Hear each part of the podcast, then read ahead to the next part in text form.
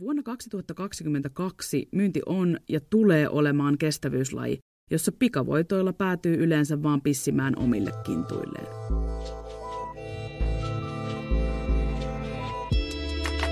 Tervetuloa Myynti ei ole kirosana podcastiin.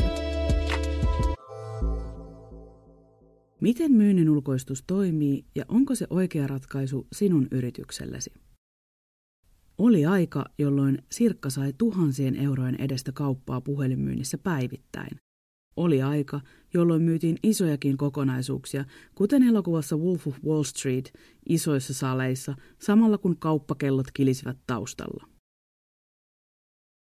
Ystävä, kerron sinulle salaisuuden. Se aika on kuollut. Sen sijaan, että myynnin ammattiin ajautuisivat vain ne villeimmät ja rohkeimmat tapaukset, myynnistä on tullut tuiki tavallisten ihmisten työtä. Ja syy siihen on, että myynti on muuttunut. Myyjä ei ole enää mielikuvissamme se ekstroverttisteroideilla ahdettu sähköjänis, joka ajaa miljoona kilometriä vuodessa, omistaa ainakin kymmenen kauluspaitaa ja on se tyyppi, joka firman pikkujouluissa pitää huolen siitä, että kravatti on ja pysyy otsassa koko juhlien ajan. Ja viimeinen pilkku on vain lähtölaukaus jatkoille. okei, okei, hieman raju esimerkki, mutta sain huomiosi. Myynti muuttuu, mutta miten ne mielikuvat myynnistä? Tällä hetkellä markkinassa on jännite, joka koskee myyntiä. Elämme aikakautta, jossa muutos on ainut pysyvä tila työelämässä. Välillä tuntuu kuin digitalisaation tuoma murros olisi silti kävellyt yritysten ovesta sisään hieman kutsumatta, ilman että olisimme ehtineet varata sille edes omaa penkkiä pyöreästä pöydästämme. Sillä edelleen markkinassa johdetaan myyntiä ja sen rakenteita kuin teollisella aikakaudella, jossa valtarakenteet sekä ajattelu ovat perustuneet resurssitehokkuuden maksimointiin ja hierarkisiin valta-asemiin siitä oletuksesta, että systeemi itsessään ei muuttuisi, vaan sinne vaan turpoahdetaan tehoa lisää. Ja viimeiset pari vuotta vaan vahvistaa sitä, että edellisten sukupolvien aikana olemme oppineet hahmoittamaan maailmaa tehokkuuden kautta, koska meille tehokkuus on tarkoittanut yhtä kuin bruttokansantuotteen ja hyvinvoinnin kasvua – Näissä pöytäpuheissa resilienssi, mukautumiskyvykkyys ja sen omaksuminen ovat jääneet aina hieman tehostamisen varjoon, kun on uskottu enemmän historian traditioihin ja hyväksi totuttuihin tapoihin. Ja hiipien maailma on kuitenkin muuttunut, kun olemme harjoittaneet maapallon kokoisella hiekkalaatikolla liike-elämän tehostamisharjoitteita ja luoneet keskinäisriippuvaista järjestelmää teollisesta maailmankatsomuksesta käsin. Sitten tuli korona ja paljasti globalisoituneen yhteiskunnan haavoittuvuuden, kun se laittoi koko superjalostetun teolliseen ajatteluun nojanneen talousjärjestelmämme polvilleen. Ja hei, edellinen ei ollut kritiikki teollisella aloilla toimiville yhtiöille, sillä hehän toimivat suunnannäyttäjänä murroksessa, sillä siellä digitalisaation tuomat automaatiot ja järjestelmäkehitys on osoittanut, kuinka työmarkkina ja osaamisen tarve muuttuu teollisten alojen sisälläkin ja muuttaa alaa ihan koko ajan. Koronan jälkipyykki vaan alleviivasi sen, että me ollaan muuttumassa digitalisoituvaksi tietoyhteiskunnaksi, ja siellä valta on vihdoin siirtymässä asiakkaille. Tämä tarkoittaa sitä, että myös vallan tulee siirtyä lähemmäs asiakasta, eli myyjällä tulee olla mahdollisuus tehdä päätöksiä ja vaikuttaa. Ennustan, että suurin muutos markkinataloudessa tulee olemaan se herätysliike, jonka myötä yritykset hoksaavat, että hyvä ei enää riitä – ja jotta äkkikuolema ei tule nurkan takaa, jokaisen yrityksen osa-alueen pitää erikoistua, sillä hyvä kaikessa ja mestari ei missään. No mitä tämä tarkoittaa myynnin tulevaisuudelle? Hypoteesini on se, että siinä missä aikanaan uusi normaali on ollut, että tilitoimistopalveluita, IT-palveluita tai muuta erikoistumista vaativaa työtä ei enää tehdä talon sisältä, vaan ostetaan ulkoistetuilta kumppaneilta, tulee sama yleistymään myös myynnissä. Ja koska murros on vasta alkamassa, ajattelin heittää omat mausteeni mielipiteiden soppaan ja kertoa, miten inhausilla ajatellaan myynnin tulevaisuudesta ja minkälaisia tulevaisuuden ulkoistamisen muotoja myynnissä tulee olemaan ja kenelle ne sitten parhaiten sopivat. Miten myyntiä tehdään tulevaisuudessa? Ja Koska myyntiä ei tehdä enää kuten ennen, myöskään päätöksiä ei yrityksissä tehdä enää patriarkaalisesti teolliseen maailmaan peilaten, vaan valtakin jakautuu keskimäärin seitsemälle henkilölle, jotka vaikuttavat lopulliseen ostopäätökseen. Moderneissa yhtiöissä myös toimitusjohtaja haluaa kyllä siunauksen valinnoilleen joukkueeltaan, johon kuuluu usein hallitus, johtoryhmä, myynninjohto ja markkinointi. Näissä moderneissa yrityksissä valta on siellä, missä osaaminen asuu, ja todellisuudessa vähäkään yli keskisuurissa yhtiöissä toimitusjohtajan tärkein tehtävä on hyvän johtamisen tukeminen ja sen mahdollistaminen. No miten tämä kaikki vaikuttaa myyntiin tai sen tulevaisuuteen? Kauppaa ei tehdä enää vanhalla kertoimella määrä kertaa suunta kertaa laatu, vaan fokus myynnissä on siinä, että miten myyjä pystyy tuottamaan välitöntä lisäarvoa kohtaamisestaan ja poistamaan aikajänteellä X asiakkaan tuskaa tai tuomaan kilpailuetua Y tarjoamallaan palvelulla. Vuonna 2022 myynti on ja tulee olemaan kestävyyslaji, jossa pikavoitoilla päätyy yleensä vaan pissimään omille kintuilleen. Jokaisen myyntiyrityksen kohdalla asiakas miettii aina, minkä tuskan tämä poistaa minulta, mitä välitöntä hyötyä siitä saan, onko tämä todella tarpeellinen ratkaisu ja onko minulla parempia vaihtoehtoja. Myynti ei ole sirkushuveja, vaan kohtaamislaji, ja huippumyyjä on sellainen, joka on ensisijaisesti ratkaisemassa asiakkaan kipupisteitä Osaa kysyä oikeat kysymykset asiakkaan nykytilan ja tahtotilan määrittämiseksi, ja huippumyyjillä on myös suurimmat korvat, millä kuulla. Hyvä myyjä osaa verkottaa ihmisiä yhteen tarpeen ja kysynnän lakien vallitessa.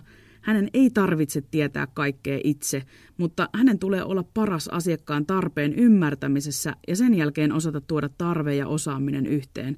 Ja hei, voit kuvitella, että eihän tällaisia tyyppejä puissa kasva. Ja sitten hypätään syvään päätyyn. Mitä myynnin ulkoistaminen tarkoittaa ja milloin sitä kannattaa edes miettiä?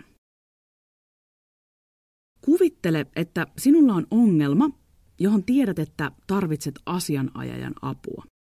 Tiedät, että ilman asianajajaa tulet olemaan niin syvällä siinä itsessään. Kaikkihan meistä tietää, että hyvä asianajaja maksaa, ja vaikka näin, todennäköisesti sama kaveri tuo moninkertaisen hyödyn. Tilanne on kuitenkin se, että ennen kuin soitat asianajalle, olet todennäköisesti tehnyt ensin oman nykytila-analyysisi, selvittänyt, mitkä asiat pystyt hoitamaan itse ja mitkä jätetään sitten niihin keskusteluihin, joista taksa alkaa pyörimään.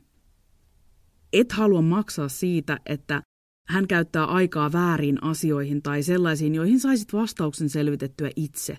Haluat, että asianajaja muuttaa sen kohtalon, johon et itse pysty tai osaa. Tämä sama vertaus pätee niin moneen muuhun ja asianajan tilalle voidaan vaihtaa lääkäri, konsultti, tilitoimisto, softafirma tai vaikkapa myynnin ulkoistuskumppani. Ja tässä päästään kiinni itse pihviin, milloin myynnin ulkoistaminen ylipäänsä kannattaa. Jotta kumppanilla on eväät onnistua, tulisi asiakkaan olla raadollisen rehellinen nykytilastaan – Ymmärtäen, miten nykyinen myyntiprosessi toimii, mitkä ovat nykyiset tunnusluvut, kenelle ulkoistuskumppani tulisi myyntiponnistelut kohdistamaan ja mitkä myynnin vaiheet aiheuttavat joko kitkaa tai eivät suju omilla voimilla. Ajattele myynnin ulkoistuskumppania kuten lääkäriä tai ravitsemusterapeuttia. Jos valehtelet syömisistäsi tai kerrot ihan palturia – saat todennäköisesti rahoillesi vastinne tasan nolla euroa ja kaikkien aikaa on hukattu. Ja kun fokus on päivän sana, niinpä myynnin ja markkinoinnin toimijat ovat yleensä erikoistuneet ja näin ostajalle erilaisia ulkoistamisen koulukuntia ja toimintamalleja alkaa olla jo lähes yhtä paljon kuin makrilleja meressä. Siksi on kriittistä ymmärtää, mihin myynnin vaiheeseen ja millä syvyydellä ulkoistusapua tarvitaan, ja keskustella avoimesti, minkälaisia odotuksia myynnin kumppania kohtaan on, koska myynnin ulkoistus voi toisella toimijalla tarkoittaa myynnin elinkaaren ulkoistamista ja toisella esimerkiksi uusasiakashankintaa tai työsuhteen ulkoistamista. Tein havainnollistamista varten kuvan myyntiputkesta, jonka avulla voit hahmotella nykytilanne ja miettiä, missä kohdassa ja vaiheessa suurin kipu on ja minkälaisia odotuksia näihin myynnin eri vaiheisiin syntyy. Ja podcastin kuulijoille tiedoksi, tämä löytyy valitettavasti vain tekstiversiosta IHGn sivuilta, mutta bear with me tai käy kurkkaa sieltä sivuilta. Sieltä löytyy tämä jakso myös tekstiversiona. No, sitten käydään erilaisten myynnin ulkoistamisen mallien kimppuun. Hyvä ymmärtää ero perinteiseen henkilöstövuokraan, myynnin ulkoistukseen ja saada käsitys siitä, että minkälaisia variaatioita markkinassa liikkuu. Low risk and low reward Tyypillisesti henkilövuokrauksessa pätevä malli, jossa yritys ulkoistaa työsuhteen elinkaareen liittyvät vastuut ja velvoitteet rekrytoinnista lakivelvoitteisiin lomiin sekä etuuksiin, mutta johtaminen ja arjen vastuu on taas tilaajalla. Pääsääntöisesti alalla on yleisintä käyttää kerroinmallia, jossa lopullinen kulu on työsuhde kertaa X euroa. Tällaista mallia kannattaa ajatella kuten oman työntekijän hallinnoimista, koska silloin vastuu perehdytyksestä, sairaslomien resurssien paikkaamisesta, työntekijän kehittämiseen on yleensä vähintään 90 prosenttia tilaajalla. Ulkoistuskumppanin erikoistuminen painottuukin hyvien tyyppien löytämiseen, työsuhteen ylläpitämiseen ja ihmistarpeen skaalaamiseen varsinaisen asiantuntijuuden kehittämisen ollessa tilaajan vastuulla. High Risk and High Reward on malli, jossa ulkoistetaan myynti tai jokin sen osa-alue kokonaisuudessaan. Nimi kertoo kaiken oleellisen, sillä tämänkaltaisessa sopimusmallissa niin tilaaja kuin palvelun toimittaja ottavat yhteisen riskin onnistumisista, jolloin palkkiomalli on myös progressiivisempi. Yhteistyö on yleensä aika mustavalkoinen peli molempiin suuntiin, sillä mikäli tuloksia ei synny, riski jää molempien kannettavaksi. Ja näin ollen sopimus, sen tarkat vastuut ja velvoitteet ovat yleensä vain ohjaavia ja varsinainen sopimus keskittyy siihen, mitkä ovat myynnin ulkoistuskumppanin lakitekniset vastuut, kuten salassapitosopimukset, kilpailijakieltosopimukset ja mitkä ovat palkkion määräytymisperusteet ja komissioiden maksusykli. Ja sitten sitä hypätään syvään päätyyn yhdessä joko voittamaan tai häviämään. Ja kun mietit näiden kahden väliltä, muutama nyrkkisääntö siihen, milloin high risk and high reward mallia kannattaa edes harkita. Yrityksessä on jo toimiva myyntimalli ja liiketoiminta, eli olette kävelleet sen pahimman kuolemanlaakson yli, todistaneet omalla myynnillä, että teillä on kaupallinen palvelu tai tuote, joka toimii, ja nyt tarvitsette huippukumppanin skaalaamaan ja kehittämään myyntiä seuraavalle tasolle.